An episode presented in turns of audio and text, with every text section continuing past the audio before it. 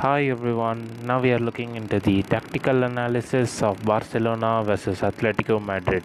Barcelona lined up in a 4 3 1 2 formation, and Atletico Madrid lined up in a 4 2 2 2 formation.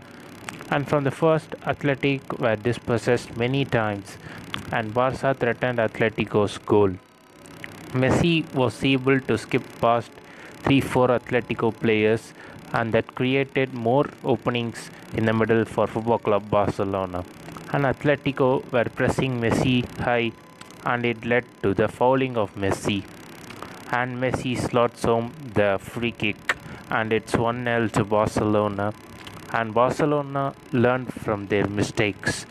They were good both in the flanks and in the middle. Even though Atletico double teamed Barcelona players in the flanks, they were able to get past them and create more openings. Mainly Coutinho was double teamed, but he got past two of the Atletico players and created more openings in the middle.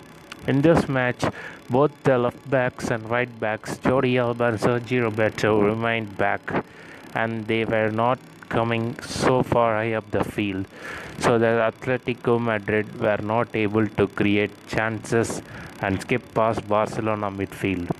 Barca were also good in 1-2 passing that created spaces in Atletico defense. What do you guys think about the match? Was the result fair or Atletico deserved a draw? I would love to hear your comments. For more footballing insights, stay tuned.